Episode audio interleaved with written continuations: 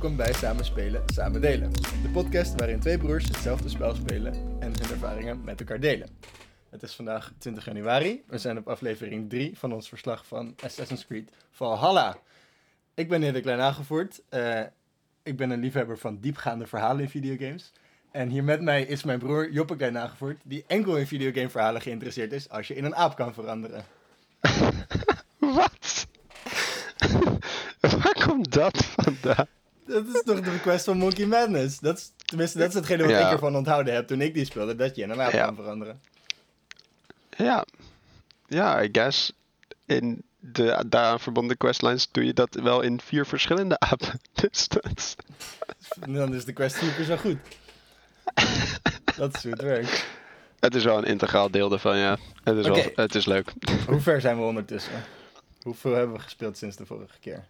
Um, ja, redelijk. Ik ben in Asgard. En ik moet zeggen dat ik Asgard een beetje matig vind.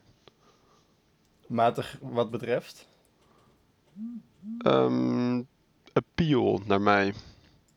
Ik vond, het, ik vond de, de visuals er prachtig uitzien namelijk. Ja, dat vond ik ook wel vet. Het staat buiten kijf dat dat de mooiste plek is van het hele spel. ik moet zeggen dat ik de, um, de, de, de gameplay daar wat uh, minder vind. Het is wat minder gevarieerd, hè? Ja. Nou ja, niet alleen minder gevarieerd, maar ik vind het ook dat ik denk... Uh, ik heb... Er staat nu 28 uur gespeeld. Ja. Ik zit nu op 54 uur. Ja. Maar dat... Um, nou ja, ik bedoel, ik heb zoiets van... Het is gewoon één grote fucking sketchball, die bouwer. Ja, 100%. En ik heb zoiets van... Waarom gaat iedereen hier gewoon zo mee akkoord? Waarom kan ik als speler krijg ik geregeld chat options? Waarom kan ik niet gewoon zeggen: Yo, shut the fuck up? Je krijgt opties, maar alle opties zijn alleen maar verschillende manieren van ja zeggen. Ja. Nou ja, en dus één keer zag ik een chat optie dat ik toen hij Freya als, als vrouw wilde, dat ik dacht ik dat ik ik dacht ja, kan het overleggen. Het lijkt mij, uh, het lijkt mij een pittige, maar ja, I don't know. Ik kan het altijd overleggen, dacht ik. En toen zei Freya nee. Toen dacht ik, oké, nou dan doen we het niet. Maar die chat option kwam nooit. Nee, ja. dus ik dacht, nee, wat de fuck gaan jullie nou weer doen? Als introductie voor de, voor de, voor de luisteraars. Als je gaat in het spel, neem je een soort van hallucinerende kruiden. En dan ga je naar Asgard, waarin jij als Odin speelt. Um, en, en Asgard wordt aangevallen door reuzen. En de Asgardianen hebben besloten dat ze verdedigingen nodig hebben. En precies op dat moment komt er een sketchy bouwer langs. En die zegt, ja, ik kan wel een muur voor jullie maken. Ga maar vooral niet vragen waar ik vandaan kom of wat mijn motivaties zijn. Laat mij maar gewoon een grote ook, muur om jullie stad maken. En hij heet ook niet anders dan Bauer. De Bauer, ja. Uh, dit is trouwens wel gebaseerd op een bestaande uh, Noorse mythe. Het is gewoon letterlijk een hervertelling van. Oh ja, probably. Van een bestaande mythe. Probably. Heb je hem al uitgespeeld? nee, Loki heeft er vast ook nog iets mee te maken. Loki heeft er wat mee te maken. Ja, maar dat is ook altijd zo. Hij heet niet voor niks de, de trickster. Ja. En je voelt gewoon dat hij een beetje aan touwtjes probeert te trekken. Klopt. Uiteindelijk is Loki wel een klein beetje de dupe hiervan. Maar dat is ook altijd in de saga's. Um, het is uiteindelijk... Niet altijd. In sommige verhalen is Odin echt 100% meer de dupe dan Loki. dat is wel echt zo. Maar goed. Uh. Um, zou je dit geloven als ik zeg dat ik alle gouden bolletjes op die map verzameld heb? Ja. ja. Ik moet toch aan mijn 54 uur komen. Ja, dat zou ik wel geloven, ja. Ja, ik, uh, als ik, als ik zo, als ik binnen, als ik op mijn kompasje dan 200 meter zie staan, dan ben ik vaak bereid om te detouren. Oh staat er meters op je kompas? Dat is me nooit opgevallen. Uh, ja, misschien heb je, ja, ik kan me voorstellen, je krijgt zo drie, uh, drie soort Explorer, nog iets over hoeveel info je krijgt over de treasures uh, om je heen. Oh ja, of je een bolletje ziet of dat het bolletje al een icoontje wordt wat aangeeft wat het is. Dat het icoontje wordt die vaak als je in de buurt bent geweest en je je vision shit gebruikt hebt. Dus als je daar bent, dan wil je hem wel doen. En anders ga je er niet heen. Ja, als ik een beetje in de buurt ben, dan wel. Maar gewoon zo, oké, pap, daarheen, nu, tjoe, nee. Ja. Maar eigenlijk zelden. Ehm, dit, gaat een, dit, gaat, dit sluit mooi aan op een van de stellingen die ik eh wou bespreken met jou. Wat dan? Eh, als ik Assassin's Creed Valhalla speel, heb ik het gevoel dat ik op avontuur ben. Ja. Wel? Ja.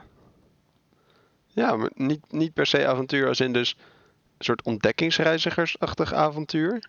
Ja. Ehm, hoewel ik dat wel heb als ik, naar, als ik met de boot in Engeland naar een nieuwe regio toe ga. Dan heb ik wel zoiets van, oeh, wat gaan we nou eens tegenkomen? Ja, ja, Ehm dan merk ik sowieso wel dat ik in dat soort dingen anders ben gaan staan ook. Gewoon door, ik bedoel, ik weet in mijn hoofd gewoon... dit spel? Of over de Nee, jaren? over de jaren. Dat het, ik bedoel, er was een tijd ooit dat ik in, eh, ook in RuneScape niet naar een bepaalde draak toe wilde als ik, zeg maar, fysiek in, achter de computer in mijn eentje was. Maar ja, toen was ik ook wel echt wel een stuk jonger. Een heel stuk jonger, inderdaad. Denk je dat je er- ervaring van dat gevoel nog veranderd is binnen het spelen van dit spel? Ja, net zoals met alle Assassin's Creed dingen. Ik bedoel, je, je voelt toch altijd dat het heel erg de bedoeling is om bijvoorbeeld in de stealth mission niet gesnapt te worden. Maar ja, het ergste wat er kan gebeuren is dat je opnieuw moet. dat je Ja. gewoon weer even je terug moet naar je laatste save. Ja, nou ja, oké. Die doo, weet je wel. Dus dan valt de, valt de illusie een beetje uit elkaar als je doorhebt dat het niet echt... Mm, dat had we mee. Ik bedoel, in Asgard was er ook een. Moest je die de wolf verslaan? Ja. Ja, ik ben heel blij dat ik dat niet, dat het niet eh, één keer do or die was. Want ik ben wolf was moeilijk inderdaad. Ik had er ook moeite mee. echt onwijs vaak dood gegaan tegen die wolf. Ja. Reka zat hier naast me, die weet nog wel hoe pittig ik het ermee had. En ben ook na het, na het verslaan van die wolf. En eh, toen kwam er dus op een gegeven moment een soort luwte in die quest. In die questline. Mhm. En eh, toen merkte ik ook wel dat ik dacht, nou, ik ben wel even geburnt nu. Ja, dat is wel in- inderdaad wel echt een eindpunt. Als je die gedaan hebt, dan wil je wel even afsluiten inderdaad. Ja. Hij, had gewoon, hij one-hitte je gewoon geregeld. Als je niet, op, als je niet oppaste. Maar misschien was ik dan wat meer overleveld. Ik, was niet, ik werd niet ge-one-hit. Het, als hij uit dat graven, als hij, als hij aan het graven was. Een Maar soort, Oh, Zodra die ging graven, rende ik gewoon naar de andere kant van de arena. ja, als een soort wolfmol. ja. Ja, dan komt hij omhoog en dan springt hij op je af en dan jeet hij je door de hele arena heen. inderdaad. Ja, en dan ben je wel dood. Nee, ik was wel iets hoger geleveld volgens mij. Ja, ja, ik had het gevoel dat ik iets ondergeleveld was. Ja, dat kan wel. Maar ik, ik, waar ik me bij dat gevecht vooral aan irriteerde, die graafaanval kon ik wel ontwijken. Ehm, maar de timing van zijn aanvallen zijn redelijk lastig. Eh, hij heeft er eentje waarbij hij op zijn achterpoten gaat staan en dan zeg maar met zijn voorpoten op je neerkomt.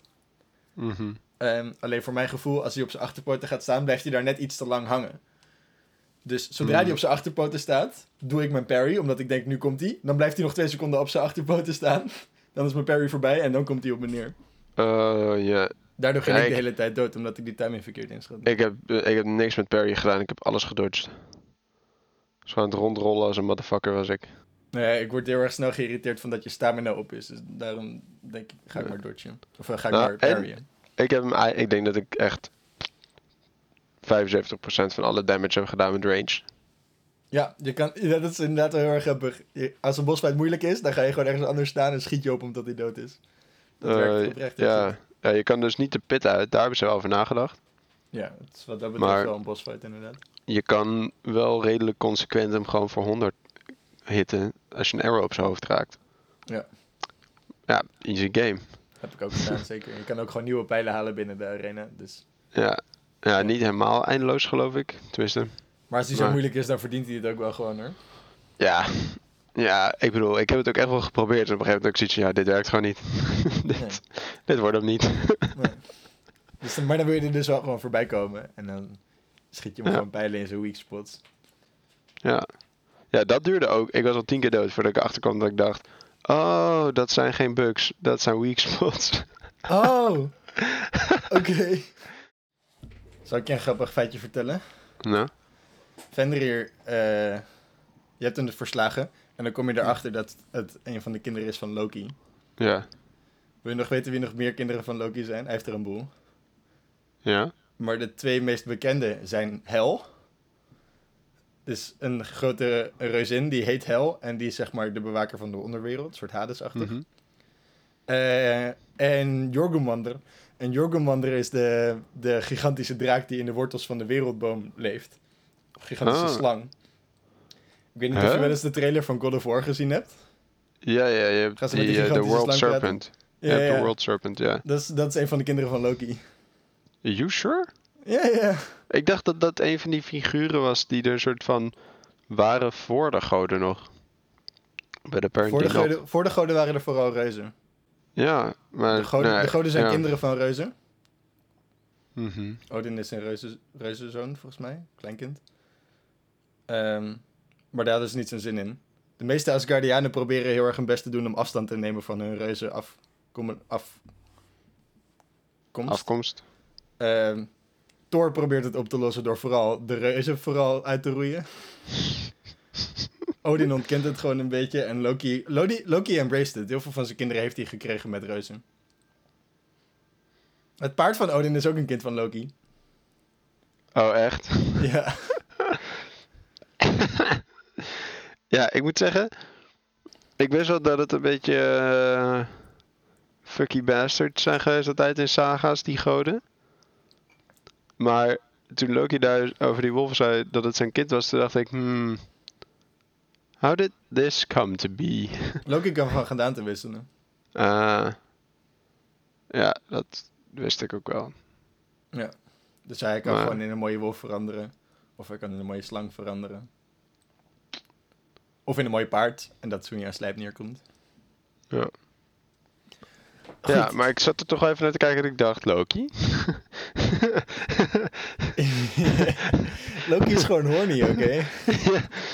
Bonk. Quote horny Jill. ja. Maar I guess dat niemand wat tegen ze... Niemand, no one's got anything on Zeus. Nee, Oh Zeus is wat dat betreft ook wel gewoon echt de oppergod. Ja. oh god, zo ja. En ook van gedaantewisselaar, inderdaad. Om een of andere Ja. reden ziet Zeus, Zeus een mooie... eh, een mooi meisje wat 16 wordt in Athene. En dan, is hij, ik, dan denkt hij gewoon bij zichzelf... Weet je wat de beste manier is om deze te verleiden? Een koe worden. Ja. The art of not giving a fuck. Anyway, die puntjes die, die je tegen kan komen... ja. Ik denk dat die voor mij, en misschien voor jou ook wel, het grootste invloed hebben op het, of het wel of niet een avontuur voelt. Welke puntjes? Van de dingen die in de wereld tegen kan komen. De puntjes die in icoon kunnen worden. Oh, De bolletjes. ja. Ja.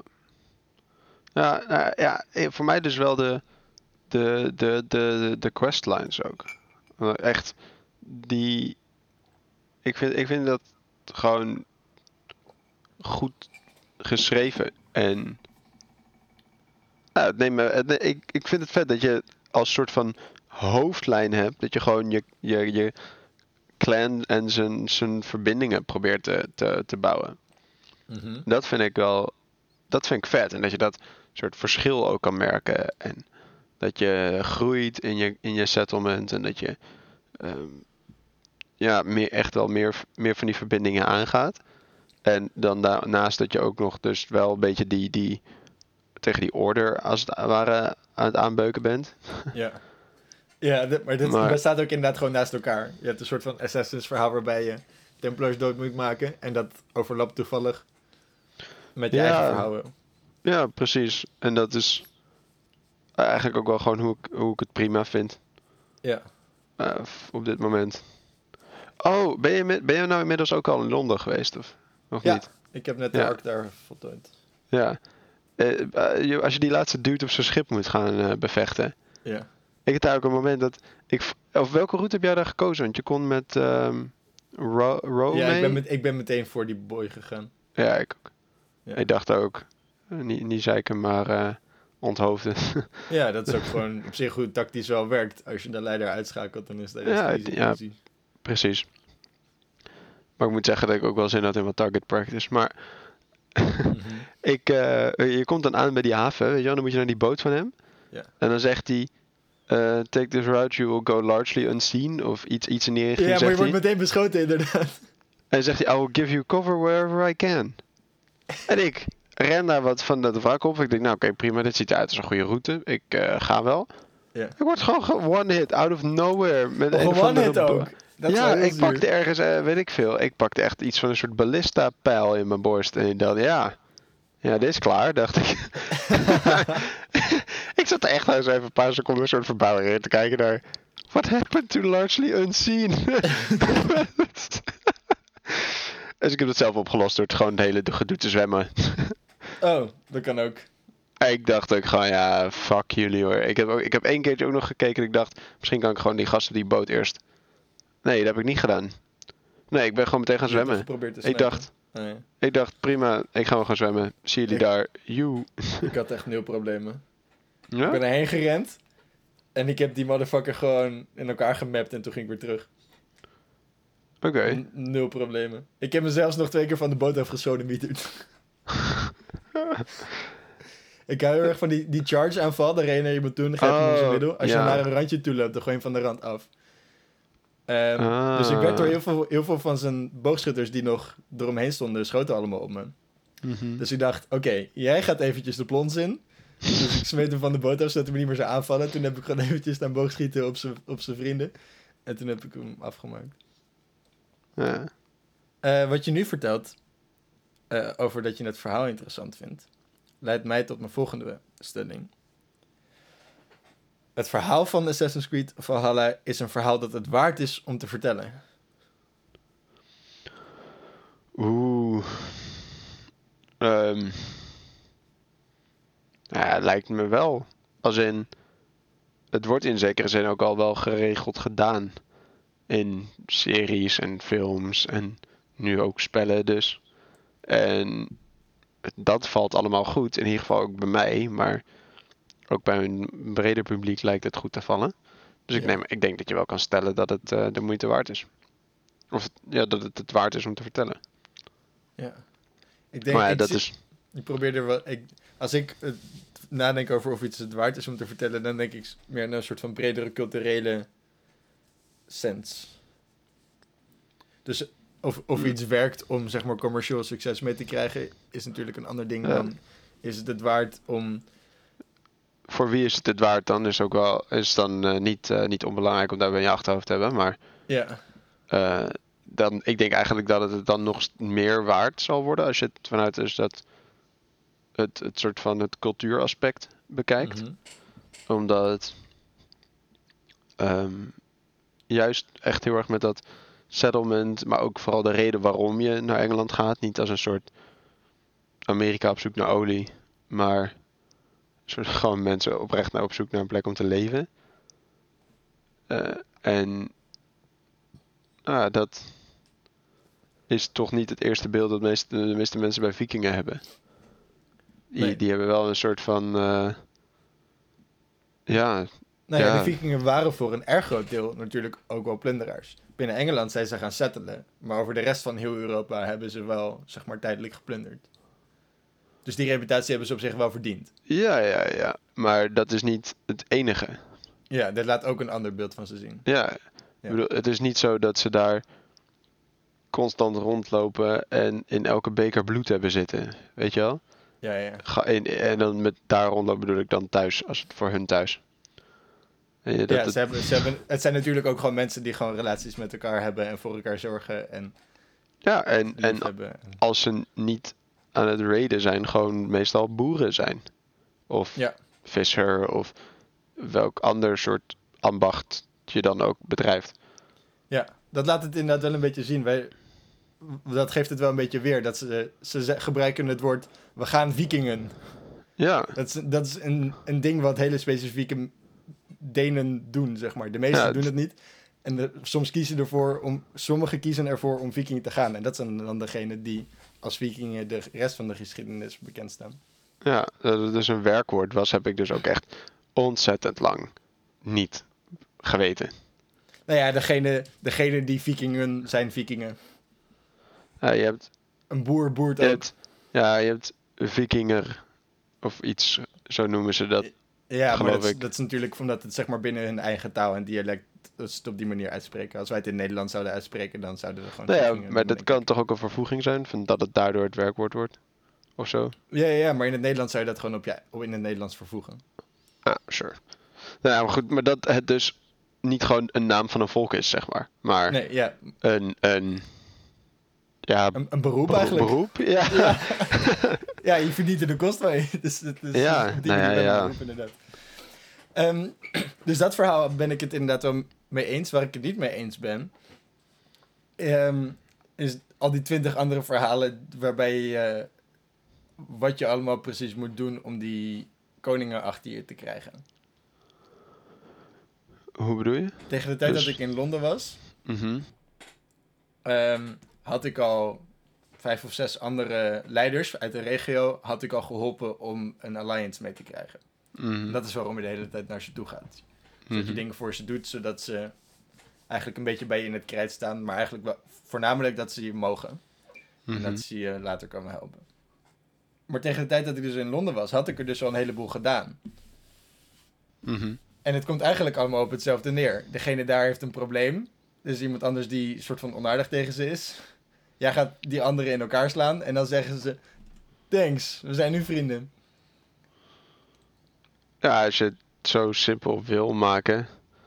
Nou is het in Londen natuurlijk ietsjes anders geweest. Dus, dus de, de setting is wat anders en je moet net wat Nou ja, andere... De zittende heer is gewoon ronduit onthoofd. In zijn eigen huis. Ja, ja. Het, en- het wat jij En doet hoe je het is op gaat lossen, helpt. is door degene die hem onthoofd heeft in elkaar te gaan slaan. Nou ja, je komt erachter dat het dan een lid van die, van die orde is. Ja, ja. Maar dat is, dat is allemaal een soort van versierseltjes eromheen. Maar waar het op neerkomt, het zijn andere, andere settings. Maar Ja, nou hoe jij het zegt klinkt het meer als een knokploeg. En ik denk niet dat dat is wat is een is. knokploeg. Nou ja, kijk, het is ook wel gewoon een deel van hoe de wet daar werkt. Als in die, die Row en die RK, of volgens mij heet die RK, die Ja. zouden absoluut hetzelfde gedaan hebben. Ja, zeker weten. Eh, en dat zijn dan gewoon de mannen van de wet. En hetgene wat Eivor te bieden heeft om alliances mee te smeden, is haar kracht. Ja, maar, of, of, maar ook, ook het uitzoeken ervan. Ik bedoel, het is ook Eivor geweest die, die uitzoekt, of die identificeert wie het gedaan heeft. Dat is waar, maar ik heb niet het gevoel alsof ik als speler dat doe. Dus Eivor doet dat. Maar als ik als Eivor aan het vechten ben, heb ik het idee, ik moet ontwijken, ik moet slaan, ik moet inschatten wanneer ik kan slaan. Ik ben aan het vechten. En als ik aan het uitzoeken ben wie dat gedaan heeft. Op een, mo- je moet in die villa, is, is diegene onthoofd en dan moet je clues vinden.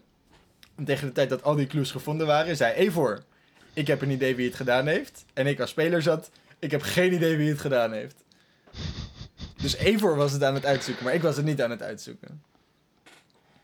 Ja, ik denk dat dat ook wel het praktischst is. Voor het Nou ja, spel. Nou, Er zijn spellen die daar wel op ingaan. En Hoe zou dat- algemeen- Hoe dan? Want ik bedoel, ik kan me heel goed voorstellen dat als je daar als. Als jij een soort van. Bedoel, het kan geen open vraag worden dat je in moet gaan typen wie het is. En als je het goed hebt, dat je dan een soort van verder mag. Dat, het hoeft niet een soort escape room te worden, toch?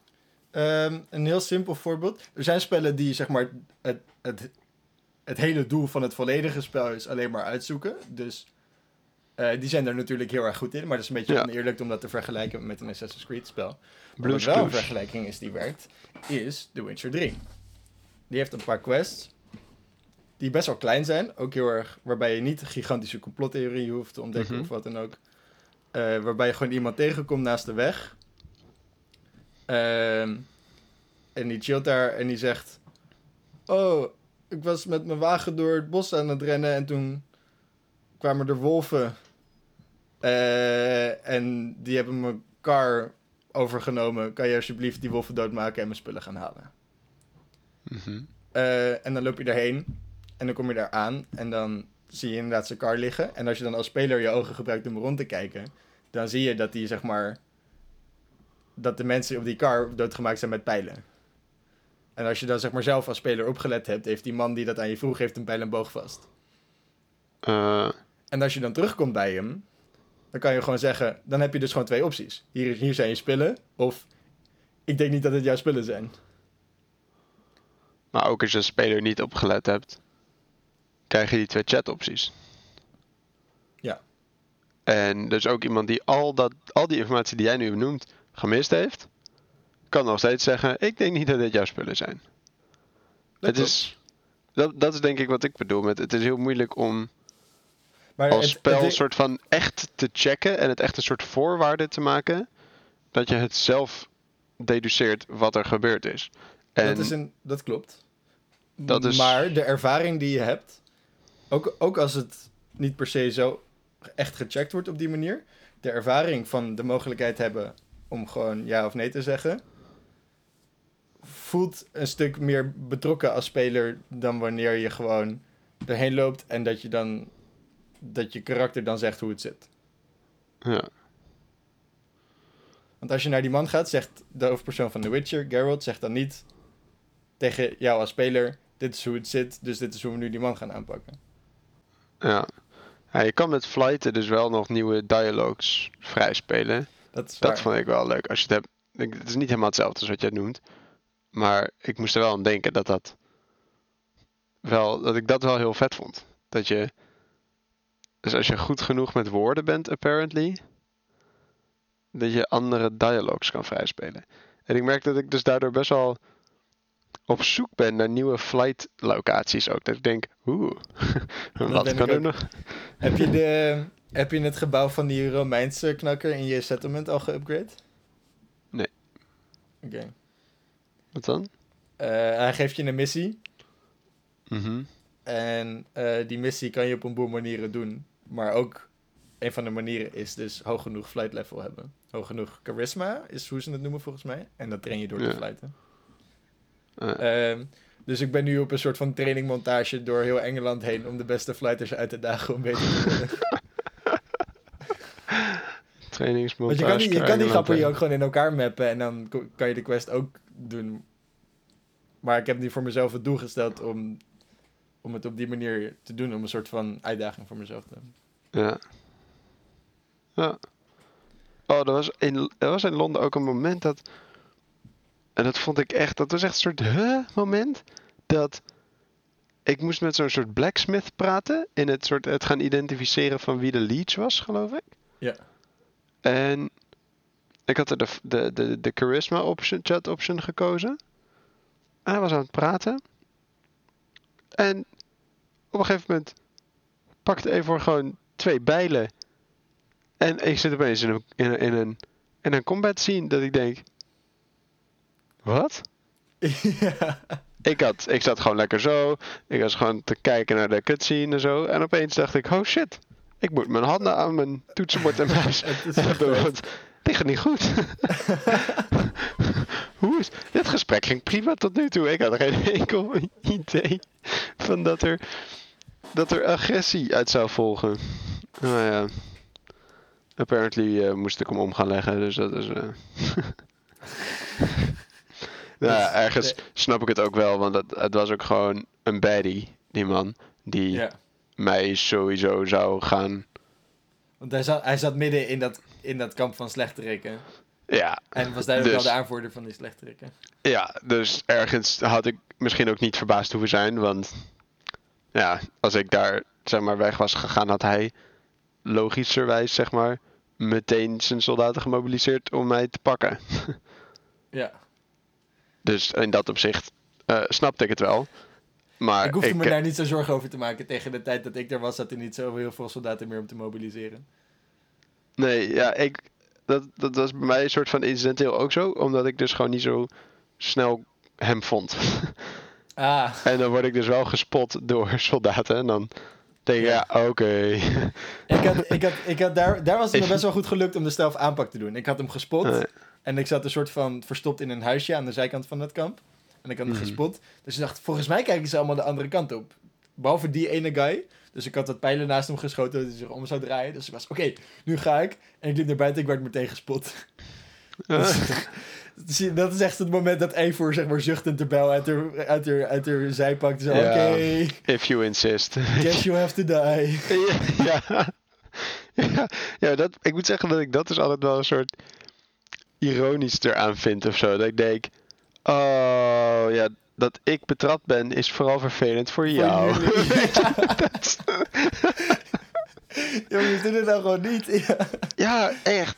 Eh, Ja, je hebt alleen jezelf ermee, weet je. Ja. Dat Weet je wat ik heel erg leuk vind? nou. Ik ben best wel goed geworden met vechten zonder wapens. Oh, heb ik nog niet geprobeerd ook eigenlijk. Je kan je, kan je, je wapen kan je gewoon de-equippen. En dan sla je Ja. gewoon met je vuisten. Mhm. En mijn absolute favoriete ding van het hele spel. Je hebt een aanval waarbij je als je sprint, als je dan aanvalt, dat hij dan springt en iemand hem hebt. Ja, ja. die? Ja? Die is sowieso heel erg sterk. Maar als je geen wapen equipped hebt, dan dropkickt ze motherfuckers. Echt? Dat is echt hilarisch. Oeh, dit moet ik proberen. dit moet ik En proberen. het, het mooiste om te doen is gewoon als Eivor gewoon zonder wapens de wildernis inrennen en beren gaan dropkicken. Oh, ik heb echt geen moment aan gedacht dat dat mogelijk was. Oh, oh, sowieso. Ik was laatst bij een vriend van mij. Ja. eh, en die eh, speelt heel graag Red Dead Redemption. Twee. En we hadden dus een soort graphics comparison. Gewoon Oh, ja. aangezet. Gewoon uit soort interesse. Gewoon zo'n YouTube video. Ik heb shit geleerd over wat er mogelijk is in Valhalla. Over het... Dat je kan apparently vissen. Heb je nog niet gevist? I had no clue. Maar je hebt je settlement helemaal niet geüpgrade of wat? Eh, ja, pff, jawel, I guess. Maar Ik heb geen idee. Ik eh, zag opeens in die video dus Evor met gewoon een, een, een lijntje vissen. Ik dacht, Ja. oh, what?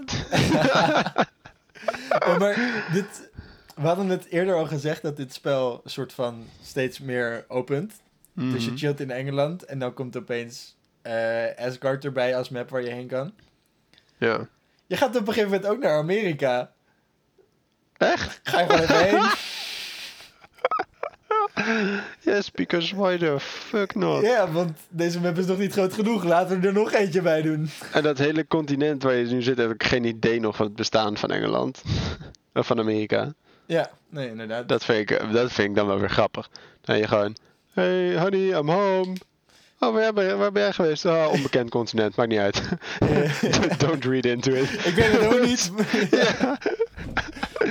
Ja, Amerika, de wat? In het spel... Nee, er zijn...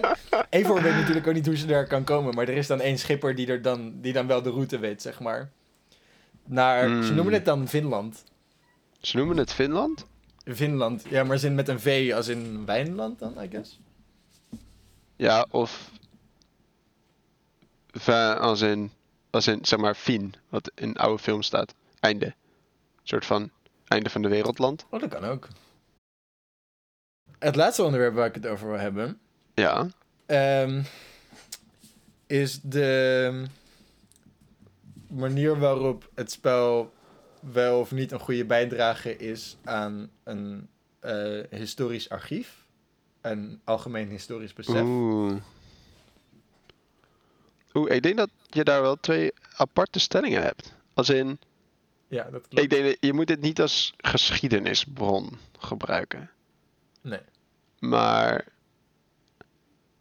ik denk, kijk, het is een beetje tricky omdat het natuurlijk, het is een soort van losjes gebaseerd op, op, op geschiedenis. Maar met echt wel gigantische eigen invulling natuurlijk.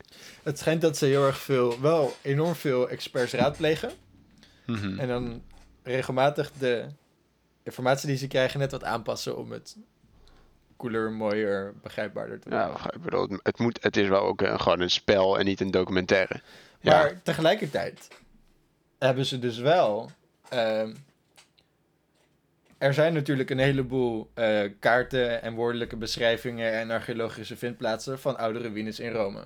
Eh, Ja. In Rome, maar ik bedoel Romeinse ruïnes in Londen. Ja. Maar wat ze hier gedaan hebben, is een 3D-recreatie gemaakt. Waarbij ze gaten hebben moeten invullen die ze niet wisten. Waarbij ze misschien weer nieuwe dingen bedacht hebben of zo. ja. Ik, je noemde het net ook historisch besef. En ik denk dat het daar echt de hoogste punten scoort. Ja. Eh, een deel van wat we ook al hebben, of wat, wat- ja, wat ook al benoemd is tijdens onze podcast, is dat je überhaupt dus een, een iets breder perspectief ziet van hoe Noren leefden. Ja. En, en wat het inhield om als een soort van part-time job viking te zijn. I ja, ja, guess. ja, ja. Ja, ja gewoon eh, dat, het, dat, het, dat het allemaal niet per definitie en 100% bloedlust is. Ja, ze hebben wel een. Het is, het is een geloof waar, waarvan ze een soort van het hoogst haalbare in hun leven is al sterven in de strijd. En, en dat zal ze echt bizar angstaanjagend gemaakt moeten hebben. Want je hebt gewoon een boel krijgers voor je staan die oprecht niet bang zijn om te sterven in de die strijd. oprecht dood willen. ja. Ja, die, die, eh, die, die, die zich geen grotere glorie kunnen, eh, kunnen, kunnen bedenken dan eerst twintig man neermaaien om daarna zelf geveld te worden. ja, ja. Ja, wat, wat doe je daartegen? Als je zelf daar staat als, dus als, als soort dienstplichtige knaap. Als monnik. Met, als, ja, of als monnik. Ja, maar ook, ook bedoel, de, de, de, de quote-unquote legers van die tijd. Militaire training was bij mijn weten niet heel uitgebreid. De ri- ridders waren degene met militaire training. Maar Het is wel zo dat de, de settlement-periode van de vikingen in Engeland Mhm. historisch gezien best wel klein was. als in, heeft niet heel veel tijd beslagen, bedoel je? Ja. Mhm. Ze hebben een, een groot deel van Oost-Engeland een tijdje bezet gehad. Mhm. Maar aan het einde, waarschijnlijk is het een spoiler voor de game. maar aan het einde is het meest zuidelijke koninkrijk, wat je nu ook al kan zien, Wessex. Ja. Die besluit op een gegeven moment dat het genoeg is en dan vagen ze gewoon de vikingen weg. Ja. Dus wat dat betreft, de vikingen waren erg gevreesd, maar wat dat betreft niet een gigantisch invloed, invloedrijke militaire macht in het bezetten van gebied. Voor een lange Nee, tijd. maar dat is. Dat dat heeft natuurlijk meerdere aspecten. Maar wat, wat, of meerdere. Ik bedoel. Er zijn meerdere dingen daar dan aan de hand. Meerdere factoren om rekening mee te houden. Ja. Maar als je. Welke soldaat als het ware. Of welke militaire man dan ook. Ongeveer. Uit dat Engelse leger. Tegen een viking neer zou zetten. Ja, dan denk ik dat hij het echt 9 van de 10 keer aflegt. Ja, ja, ja. Wa- Wat dat betreft is zijn, waren de Normannen natuurlijk wel gewoon een krijgercultuur. Ja. En ja, ze, ik bedoel, ze waren ook groot. Dat ze ook geholpen hebben. en gewoon, Gewoon fysiek, de mensen waren groot. ja, ja. En, en, en als, je, als, je, als je groot bent en je bent niet bang voor de strijd. Ja, ik denk dat je dan een, een bijzonder geduchte tegenstander hebt. Ja. Eh, ja, waarvan ik denk die- dat Engeland dus heel erg op ze, van ze heeft gewonnen. Zijn gewoon het, het beter militair organiseren. Ik bedoel, ook iemand met weinig militaire ervaring kan je super effectief maken. Door als eenheid te werken. En, en, en de instelling van glorieus willen sterven op het slagveld. Is niet goed voor je lijfsbehoud. Nee! zeg maar, als je, als je, als je eh, een dorpje plundert, dan maakt het niet zo heel erg veel uit, zeg maar. nee. Want dan ga je daarna weer terug en dan chill je met je plunder. Ja. Maar als je een gebied voor langere tijd wil behouden, dan wil je zoveel mogelijk, zo lang mogelijk, zoveel mogelijk mannen op de been houden, zeg maar. Ja, en dat, dat, dat is een beetje hetzelfde als dat Japan op een gegeven moment ook eh, tijdens een oorlog, de Tweede Wereldoorlog deel ook gewoon eh kamikaze acties moest verbieden. Omdat ze anders geen leger meer zouden over. Ja, ja ze, hadden, ze, hadden, ze, hadden, ze waren aan het vechten om een specifiek eiland. Ehm, ik, ik weet niet meer zeker welke het was. Maar het was best wel een heftige strijd daar. Mhm. En de, de Japanse generaal die, die, die dat eiland aan het verdedigen was, heeft dus zijn mannen een aantal keer in dit beleg, of in, in die strijd rondom dat eiland, dus echt moeten verbieden om op kamikaze acties te gaan. Omdat hij ook snapte dat als ze dat zouden doen, dat, dat zeg maar elke verdediger van hun meer waard was dan elke aanvaller van Amerika Ja. als ze enige hoop gingen hebben op het, op het dus het bezet houden van de grond die ze hadden ja, ja, daar. ja, ja. Als, je bezet, als je bezet wil je eigenlijk sowieso nooit aanvallend zijn, inderdaad. Nee. En, en sure kan je, kan je echt wel nasty, nasty, eh, eh, nasty, nou ja, gewoon schade doen bij je tegenstander met een kamikaze aanval. Maar ja, dat ging niet de manier zijn waarop, waarop ze dat eiland gingen houden. Nee, inderdaad. Maar ja, ja, ik bedoel, je kon, die Amerikanen waren ook gewoon veruit in het, in het numerieke voordeel. Ja. Dus ja, Zullen we het Eh, weer over de geschiedenis van ja, klopt. verhalen hebben? Ja.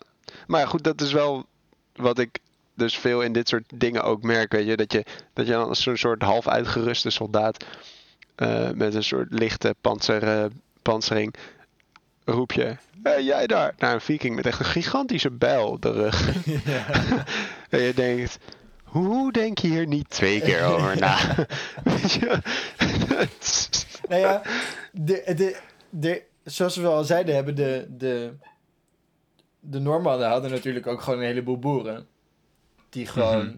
voor de koeien wouden zorgen. Op diezelfde manier zullen de Anglo-Saxen natuurlijk ook wel gewoon bloeddorstige mensen gehad hebben. Sure, maar ook een bloeddorstig, maar ook een bloeddorstig iemand moet toch wel herkennen wanneer zijn, zijn, zijn soort geschubde panzer nooit een tweehandige bijl gaat stoppen. Nou ja, als, je, als, jij, als jij een goede krijger bent, je hebt lang getraind en je hebt dan een heleboel mensen doodgemaakt. En je ziet een andere krijger en je denkt, nou kom maar op. Gewoon eens kijken wie er beter is. Oké, fair enough. Dat zou best wel Fair kunnen. Ja. Ja, fair enough.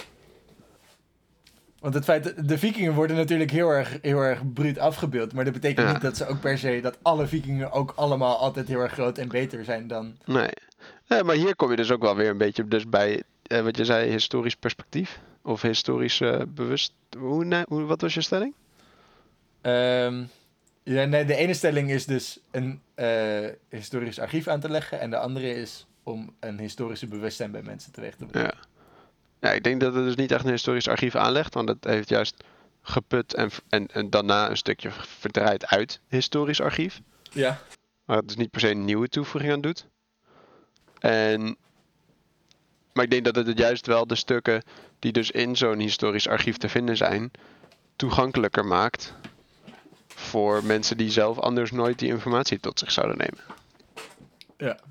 Nee, d- daar is de, de Assassin's Creed als franchise is daar natuurlijk ook vaak wel om... eh, wordt in die context wel vaker besproken. Ja. Dat als je dan eh, op school of in een geschiedenisboek of misschien wel in een YouTube-video leert over de tijd van de kruistochten of de tijd van de Egyptenaren, dat je, dan, Mhm. dat, dat, dat je dat in je hoofd opeens in de context kan koppelen van, oh, maar ik heb op die piramide geklommen. oh ja, ik heb Cleopatra inderdaad geholpen om de broer omver te werpen. Ja, ja, precies. En ik denk dat in dat opzicht het dus wel heel nuttig kan zijn. Om, om wel dus een soort historisch besef en, en net wat meer levendige ge, geschiedenisgerelateerde Het maakt het content. levendiger en dat, dat is inderdaad een belangrijk deel. Want het gaat verder dus niet heel erg in op... Op een bepaalde manier gaat het dus niet heel erg in op de daadwerkelijke geschiedenis. Op de manier dat geschiedenis vaak zegt...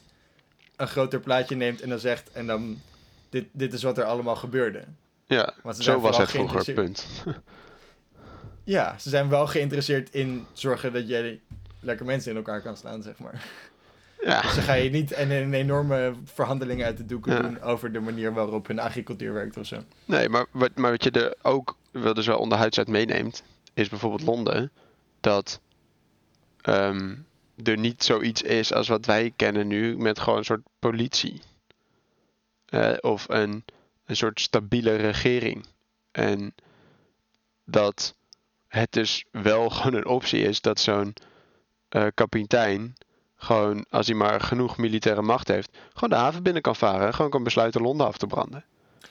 Ik vraag me af hoe historisch accuraat het is. Nou, ik kan me dus voorstellen dat als jij niet een. een, een ik, ik weet niet zeker of het op dat tijdperk zo was voor Londen dat het kon. Zo, ik denk het niet. En ik zal ik je vertellen waarom. Nou? Het is, ik heb hier best wel een goede reden voor, namelijk. Ehm, Londen als huidige stad is nog Ja. onderverdeeld in soort van twee Londens. Je hebt Londen in het midden, wat het centrum is, en de stad Londen. Aha. En op een bepaalde manier zijn ze natuurlijk dezelfde stad, maar ze hebben wel allebei een eigen gemeenteraad en een eigen ehm, burgemeester. En op veel dingen ook gewoon wel eigen wetten. En dat is best wel gek dat je binnen één stad gewoon een soort van twee steden. Het is een soort van Vaticaanachtige constructie daarbinnen. en dat komt omdat toen Londen nog zo klein was als het centrum nu Mhm. is. Eh, tegen de tijd dat de Romeinen aankwamen, begonnen ze dus Engeland over te nemen. Eh, probeerden meerdere keren Londen in te nemen. En dat lukte niet. Dus toen hebben ze gewoon maar gezegd: Oké, chill maar gewoon in Londen. Jullie zijn nu je eigen staatje Londen. ja. Dus die hebben door de geschiedenis heen, terwijl om hen heen allerlei koninkrijken waren, hebben ze zelfs de Romeinen kunnen weerstaan en onafhankelijk geweest. ja, en ik denk dat het daar dus misschien nog wel kan uitmaken dat ze toen wat eendrachtiger waren tegen een buitenlandse macht. Dat zou kunnen. Maar dat is het voornaamste verhaal wat ik in mijn hoofd heb. Mhm. Dus dan voelt het, voelt het niet waarschijnlijk dat er gewoon een andere, een of andere Anglo-Saxische boer gewoon even binnenkomt varen, zeg maar. Nou ja, ja, en kijk, er zijn natuurlijk. De Romeinen waren voor de middeleeuwen. hè. En in de middeleeuwen waren de meeste van dat soort steden en staten niet per se militair machtiger erop geworden. Maar dan komen we, dan gaan we ook weer Ja. heftig afwijken. En, en, we, en het is natuurlijk voor een erg groot deel speculatie. Geen van ons is hier erg in ingelezen. Nee, klopt. We zitten hier gewoon heel erg lekker speculaas te knabbelen. Klopt. Klopt. Ehm, heb jij nog dingen die je graag wilt inbrengen? Eh, nee. Nee, Oké, dat was hem voor mij. dan eh, zou ik maar zeggen dat het tot zover weer het delen van deze week was. Eh, wij gaan weer verder met spelen. Mocht jij nou ook dingen met ons willen delen, dan kan je vragen en opmerkingen sturen naar spelendelen.gmail.com. De muziek die je hoort is gemaakt door Forsure. Eh, als je die tracks nou vet vindt, dan zijn er nog meer te vinden op soundcloud.com slash iamforsure. En tot volgende week. Doei!